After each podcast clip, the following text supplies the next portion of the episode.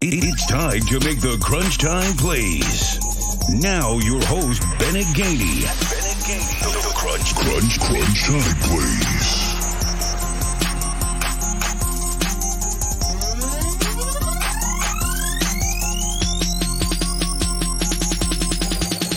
This is Pat Smith from Three Man Front, and you're listening to Crunch Time Plays. Hey there, it's Brooks Austin with Sports Illustrated's Dawgs Daily. You're listening to Crunch Time Plays.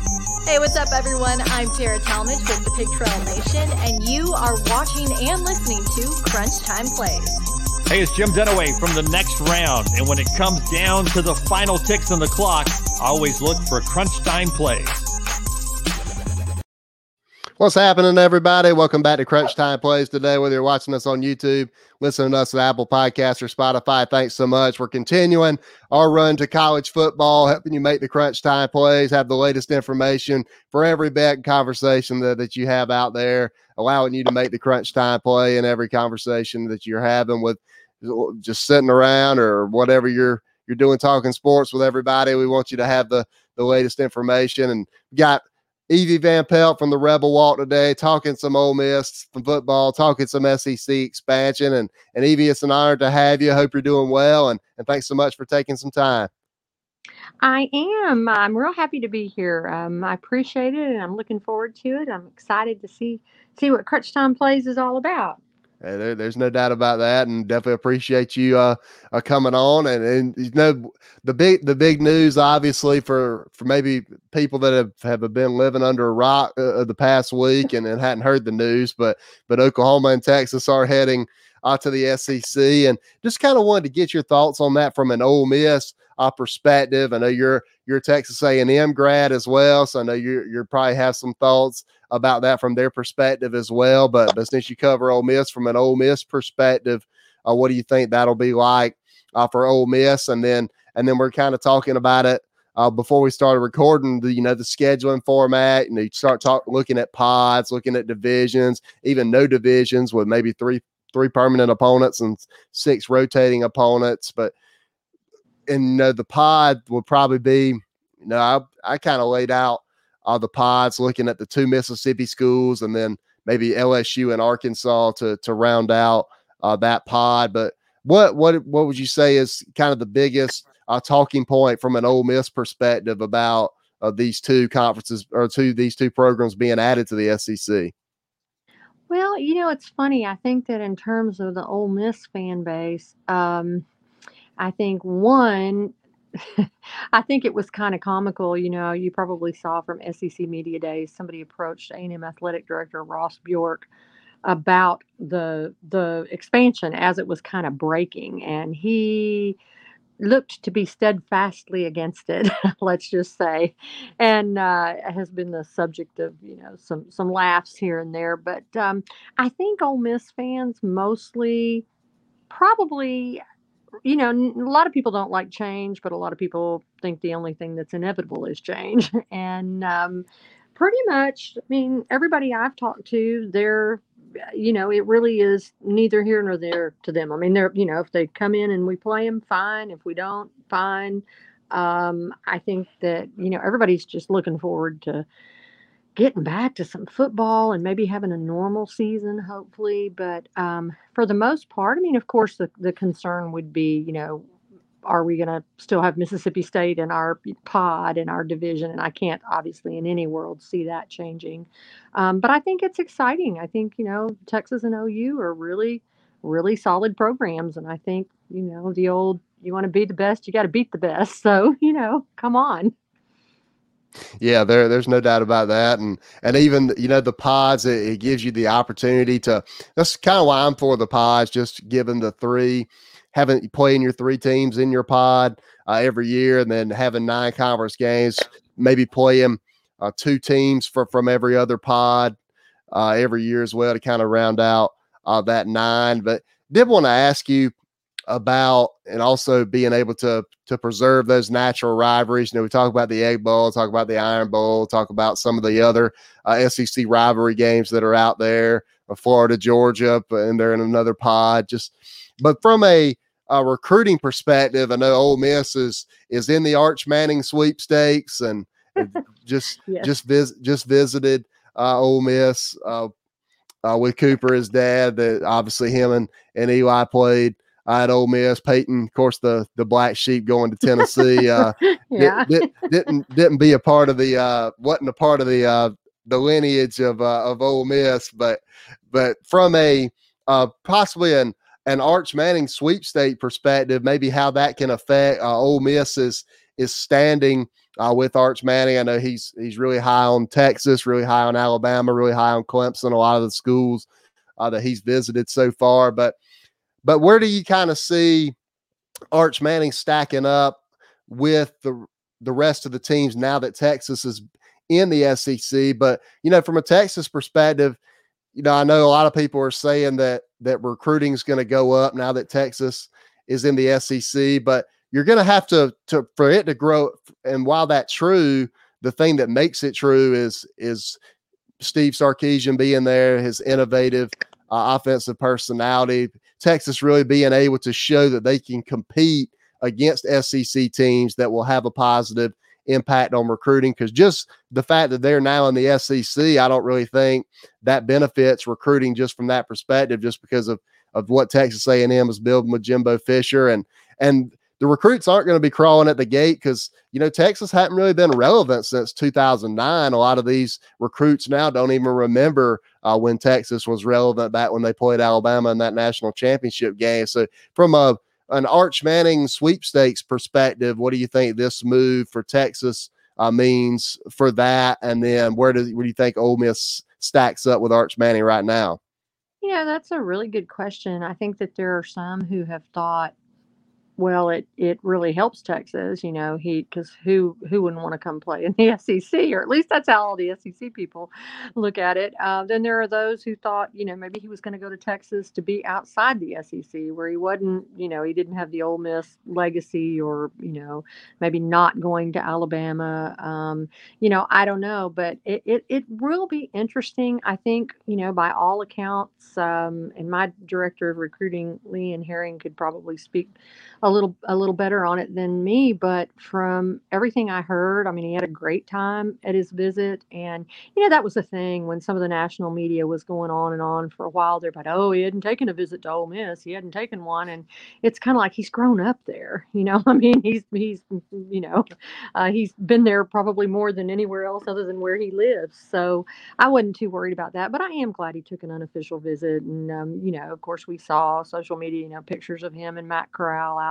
I guess, on the square maybe, and, um, you know, this and that. But, you know, one thing that's interesting is, as you and I were talking before the show started, it's going to be interesting to see when Tex- Texas and OU actually enter the SEC because if they truly, as and, and I'm with you, I don't think I really think it's going to be any later than next year, but were it to be 2025 the way they talk, I mean, Arch is a 2023 kid. You know, I mean, I don't, even, I, I, you know, I don't even know. It wouldn't wouldn't affect him for for that long, probably, regardless of where he where he goes. So, I don't know. I mean, I think that. Um, I think that you're going to see. I don't know if you watched any of of the Manning Passing Academy or any of the kind of the footage that came out of there, but at one point Peyton was talking and was asked a question. I guess they were having a question and answer session, and somebody said, "Why did you pick Tennessee over Ole Miss?" You know, and so that was kind of funny to hear him answer that. But one of the things he said is,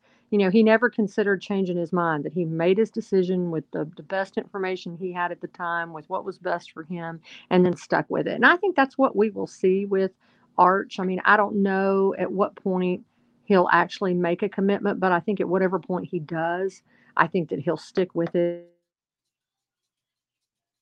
or you know whomever it is he chooses. I hope it's Ole Miss. Uh, we got a great article up on our site ab- about him and his recruiting journey right now. Um, anyway, so you know, I I don't know. Of course, I would love nothing more than to have another another Manning at Ole Miss. My daughter was at Ole Miss when Eli was the quarterback, and I sure would love to see Arch there with Lane Kiffin. That'd be fun, fun, fun. You know, it's it's it's interesting whenever we talk about uh, what Lane Kiffin could do uh, with Arch Manning. I think we're seeing a a pretty uh, good example of that and, what he's doing with with Matt Corral. Assuming that Lane Kiffin stays at Ole Miss, I know a lot of people are concerned about about keeping him longevity. Personally, I think I I would, you know, as just a college football enthusiast, I would kind of like to see Lane Kiffin stay uh, at Ole Miss and kind of build uh, what he's what he's going to be building there. Oh boy, no doubt. You and me both. I think that uh, if Lane Kiffin chooses to stay at Ole Miss, I mean, there'll be something named after Lane by the time he by the time he decides to leave. So, you know, I know he joked in one interview. Somebody was talking to him, and he said, you know, they keep giving me such a big buyout, you know, that I I can't really look anyplace else. And I mean, of course, you know, I mean, he's said that in jest, but that is, I'm like, come on, athletic director Keith Carter, let's, you know, yeah, let's keep that, keep that really big buyout. So, um, I, you know, he's he's just fun to watch, and I think you know that's one thing people have asked me about is what does the fan base think and how do they feel about Kiffin, and and and you know, I think there's just such an excitement around Ole Miss football that that was lacking for a while, and I think for a while, you know, some folks were mad they wanted a new coach or you know whatever, but then it kind of just moved into some apathy where you were seeing people talk about just boycotting the games. Of course, then COVID came along and took care of that, I guess. But, but uh, really and truly, just the the the Kiffin effect, we call it, and and I just think it's been wonderful, wonderful for the players. I think you know you've seen now I think there had been kind of a thought throughout the conference and the and probably the country that you didn't really have to worry as much, you know, with the four and five star players. I mean, yeah, they might get some every now and then, but honestly, I mean, Kiffin is going all over. I mean, he made it clear he's not just just looking at Mississippi kids. Um, he will go wherever the talent is, and he's brought in some some kids from really all all over. So I'm really excited about that. Yeah, that, that's definitely true. And and and we're here with Evie Van Pelt from the Rebel Walk. So Evie, we're actually going to start talking about some football now. You know, a lot of people we've we talked about in the off season. We've had all these stories coming out, but it's actually talk, trying to to talk about some football as uh as fall camps getting ready about to start this week. But but just looking at at Ole Miss is is explosive offense going into to this season. Obviously, Matt Corral is back. He's one of the the only returning starters uh, in the SEC. Just would you say that? And f- for me, it's definitely true. Is is Matt Corral kind of the combo of Matt Corral, Lane Kiffin, and, and Jeff Lebby kind of the best a combination in the SEC? Of course, you kind of have a an emerging uh, combo with with with Todd, what Kirby Smart and Todd Monken are going to do with JT Daniels this this year as well, kind of opening up that offense a little bit more. But but to but to you is is Matt Corral, Lane Kiffin, and Jeff Lebby. That's got to be one of the that's got to be the best combo between a head coach, offensive coordinator, and quarterback in the SEC right now. Boy, I tell you, I think so too. And I mean, I am I, I am excited to see what JT Daniels can do. Um, but this this coming year, I think that's going to be fun to watch. But I wouldn't trade Kiffin and Corral and and Jeff Lebby for anything in the world. And I know Jeff Lebby had a lot of offers this last at the end of this last season to go somewhere else, and everybody is so thankful um, that he stuck around for this coming year. And I'm really looking forward to it. And I think that the thing that really struck me at SEC Media Days, I was there in 2019, the last one that we had had, because last year we didn't have it because of COVID, but Matt Corral was there. And I mean, he just was like a wide-eyed freshman. You know, it was really interesting. He, he, the difference in him between 2019 and then 2021, just incredible. And uh, we got to have a little private breakaway meeting with him and uh, Coach Kiffin and, and defensive back Jalen Jones. And, you know, he just basically said, you know, a lot of people said, well, you know, why didn't you leave last year? And he said, mentally, I wasn't ready. You know, I mean, I, there was no way I was ready to leave last year and he and he you know the way he approaches you know he had really two two bad games last year where the you know i think 11 of his interceptions came in two games or something. So um you know and he was just real blunt about it. I don't know if you watched any at sec media days when he was up there but he he just said you know i wasn't i wasn't ready for the drop eight i saw against Arkansas. And and then later, and he said, and I, you know, we just had to fix some things. And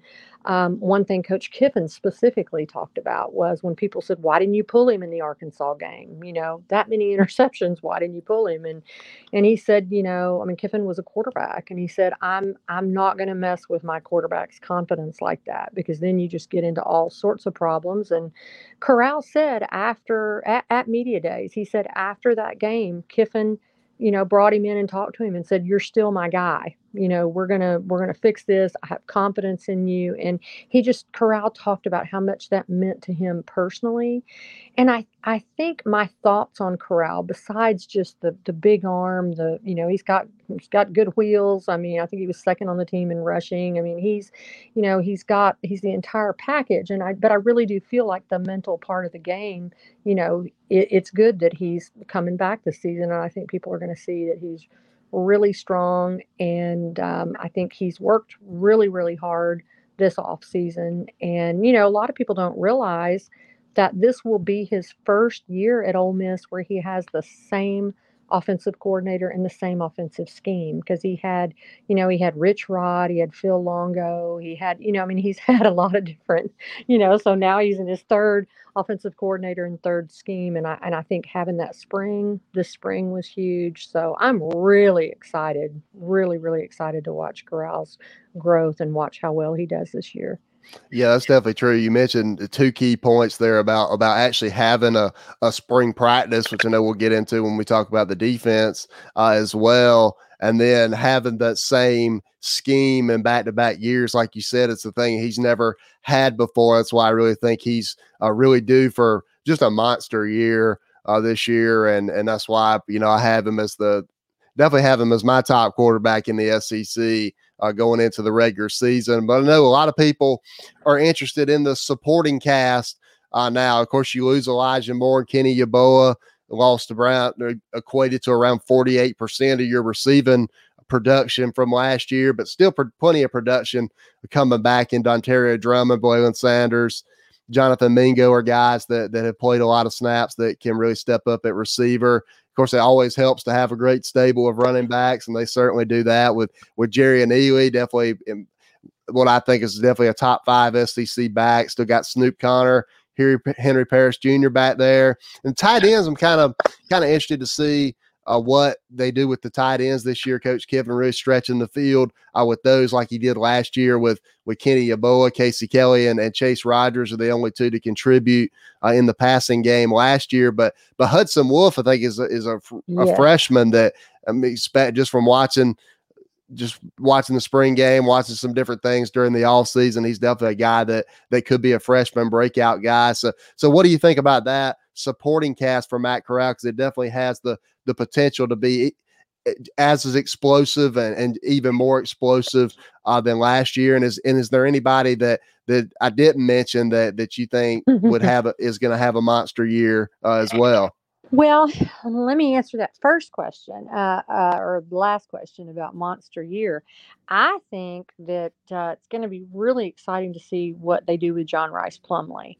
And I think that he's you know, Kiffin had a talk with him after baseball season, and he told us at media days, you know, I'm gonna let him tell y'all what all we talked about. But basically, you know, he's he's back. He's agreed to play literally wherever they need him. So um, I think a lot of people are hoping we see him at the slot. A lot of people were hoping that for for a while. Um, and then watching what he did in the Outback Bowl. My goodness, you know, what an Outback Bowl he had. He looked like he'd been playing slot all his life. And it's like Kiffin said, you know, he's he's always been a quarterback. He's never played this. He never, you know, he had a week of practice. And he said, and he got out there and played like that. And he said, this isn't little league where everybody can just go play wherever. I mean, this, this, you know, that was big deal. So I think he's going to be one, one definitely to watch. Um, but I think that offensively, the Rebels return four of five of their starting offensive linemen. So that's huge. They got a transfer uh, center a couple of weeks ago from Utah, which what that will enable to happen is Ben Brown will move from center where he played this last year, he'll be able to move back to his guard position, which is more more his normal position. But um, I think you know the guys you mentioned. I think Braylon Sanders. I, am looking for him to have a big year if he stays healthy. Don Dontario Drummond, Jonathan Mingo. Um, we've got some uh, transfers. I think uh, Person, I believe. Um, we've got. Uh, Quay Davis. I, I just think that there's going to be a number of kids that are going to be able to step in. And for tight end, you know, you bring up a good point. Casey Kelly tore his ACL right after the Outback Bowl. Um, I thought he had a great Outback Bowl and was really, you know, so I was really sorry to hear that for him. But by all accounts, he's recovering very well. I don't know. I don't think he'll be ready to play when the season begins, but I think not, you know, maybe partway through it, we might be able to see him. And I'm really excited to see Hudson Wolf play. Um, I, I hear he's he's going to be all healthy, uh, should be healthy and ready to go. So I'm looking forward to him too. But you're right. I mean, Elijah Moore and Kenny Yeboah were absolutely phenomenal, and um, so I'm I'm looking forward to seeing them at the next level. But I really don't think with Lane Kiffin and Jeff Lebby's system and a quarterback like Corral, and I mean Jerrion Ealy is Jerrion Ealy. He's just fantastic and fabulous. So um, I I really think it's going to be a fun year offensively. Yeah, I mean, I do too. I'm definitely looking forward to to watching uh, what Lane Kiffin, Jeff Lebby, and those guys come up with uh, offensively. But the you know the real the real bugaboo is we're going to get into next. we're going to talk about the defense and and you know in the the kind of the changing world of, of college football, there's there's really you know kind of kind of four uh, stats that that I like to look at. There's not really you know, you're not beating anybody nine to six anymore. And, and Nick Saban has certainly uh, acknowledged that and, and changed uh, his scheme to, to fit that. That's why he's definitely one of the, definitely one of, he's the, one of the best uh, that's ever done it. And if not the best that's ever done it. And, you know, the, when you look at, you know, turnovers, when you look at kind of getting off the field on third down, when you look at, you know, when you get in the red zone, can you force three and instead of seven? Can you limit some of those explosive plays? And Ole Miss did give up 71% touchdowns in the red zone uh, last yeah. year. And they were one of the last in the league as far as getting off the field on third down as well. But definitely, even though they were kind of abysmal last year, but having, I really do think having a spring practice and what they've done uh, in recruiting has really given DJ Durkin and that defensive staff some time to to have the ability to be improved because like we say with the with the explosive offense that Ole Miss has, you really just have to be average defensively to be able to beat a lot of teams. Right, that's true, and I think that the the good thing about Kiffin um, and Durkin and Partridge is I think that after last season, I mean Kiffin made no bones about you know the defense and its shortcomings and what they needed and um, I think that they really went after it in recruiting. I think both in freshmen and in the transfer. Uh, they got some JUCO transfers. Um, I think that that's going to be really interesting. And and you touched on some things. I think that the the three areas they were really really struggling in stopping the run, pressuring the quarterback and getting off the field on third down. And those were three, and I think that three really, really key areas for defense. And um, they got two junior college transfers, uh, defensive linemen. I mean, the defensive line, I felt like. Um, I mean, it, it all starts up there, and I feel like we were kind of undersized last year. Um, it, it just looked that way. You know, one of the one of the dads uh, of a linebacker on the team is a friend of mine, and he would say, you know, Evie, we we look little. Look at us out there compared to you know whoever. And and I think that that really with the two JUCO kids, Isaiah Iton and Jamon Gordon. Um, I think he's really helped helped the size and the skill and the athleticism up front. Um, I think that uh, I'm really looking forward to seeing if Tywone Malone can play. He's a kid from Bergen Catholic in New Jersey, defensive lineman, and uh, just athletically gifted, just a really talented kid. So um, with the two big JUCOs and with Tywone, I think it's going to be that's going to be fun to watch. I think that the the back end of the secondary was uh, you know struggled at times, and I think that they've addressed some things back there too. Um, so it should be, you know, like you say, a combination of of bigger, stronger personnel and and again i just think you can't underestimate you know what what kiffin said no spring having no spring last year was a big deal but it was really a big deal for the first year coaching staffs across the country you know who were implementing new systems. So it's it's one thing if you're alabama or you know i mean even a&m you know somebody where you've had your system your kids know your system. Maybe your freshmen don't but nobody's freshmen really do. But you know for these guys last year it's like kiffin said at one point they didn't even when the fall started i mean they were still trying to learn everybody's names you know kind of i mean so um, it, it was a it was a big deal i think not having that. And and the players seem to all thus far feel like that that this year is going to be going to be different both from personnel and from experience standpoint certainly having a having a spring practice to being able I know you know just listening to a lot of the coaches that were first year on the SEC last year it was really hard especially defensively the way the the offenses are are looking nowadays it's really tough defensively whenever you don't have a, a spring practice so that definitely benefits uh, Lane Kiffin and, and those guys as well. But kind of looking at at the SEC West and where Ole Miss might stack up in the last last thing uh, before I get you out of here just kind of looking at where Ole Miss stacks up in the West. Of course, Alabama rebuilds. They re- they reload. They don't rebuild. Of course, with Bryce Young's a, a unproven commodity, but certainly a, a guy that that you think can is going to have a monster year, especially with the weapons that they have, as long as he can distribute it to them. Now, looking at A and M and what what Jimbo Fisher's built there, looking at LSU, they're going to have a come. Got to think they're going to have a, a really great comeback year uh, this year. You know, Ole Miss, I got them finishing fourth in the West. The other three uh, in that in that order. Just where do you kind of see Ole Miss kind of stacking up in the West, just based on the schedule? Because really, it's harder to pick. It's harder to pick seventh and first in the West this year because Mississippi State and Arkansas are coming on. Auburn's uh, going to be coming on with Bryan Harsin as well. So it's really an SEC uh, Wild West uh, coming up these next few years. Oh, yeah, it really is. I think that um, it's a tough one. I mean, I, I agree with you. I think it's harder to pick, uh, you know, two through five. Um, I, I think that's going to be that. That may even come down to a little bit of luck. You know, I mean, a, a, a bounce of the ball here, here or there. Um, I know that Ole Miss gets A and M at home this year, um, so that's good. Um, LSU, you know, that'll be good. I mean, I think that you know, home field advantage is always always good. Um, I don't know. I mean, frankly, I feel like I'm kind of like you. I feel like if the Ole Miss defense can improve even moderately over last year. I mean, I feel like they were kind of getting they were kind of getting the hang of it and get the pieces together when they played Indiana in the Outback Bowl and and to end the game they had a defensive stop and you know that that as you mentioned you know i mean that was few and far between. So i you know i think that a lot of them felt like that was kind of a turning point for them. And so to then be able to add in some some new kids and not only that but i think Ole Miss had like 18 players that came in mid-year. So you know that's really a good thing that they've been on campus and were able to participate in the spring so many of them.